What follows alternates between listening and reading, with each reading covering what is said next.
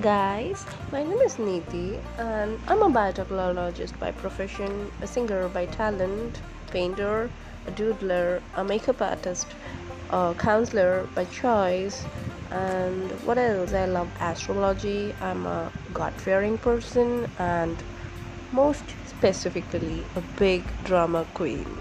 So, where do I come from? I come from the Emerald Islands of India, that is the Andaman and Nicobar Islands, which everybody should visit once in a lifetime.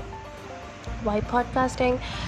When I thought that I could influence a few nearby me, why not just do it for others who cannot contact me? And why not showcase that you can be the best version of yourself and love the life all by yourself? So let's get started.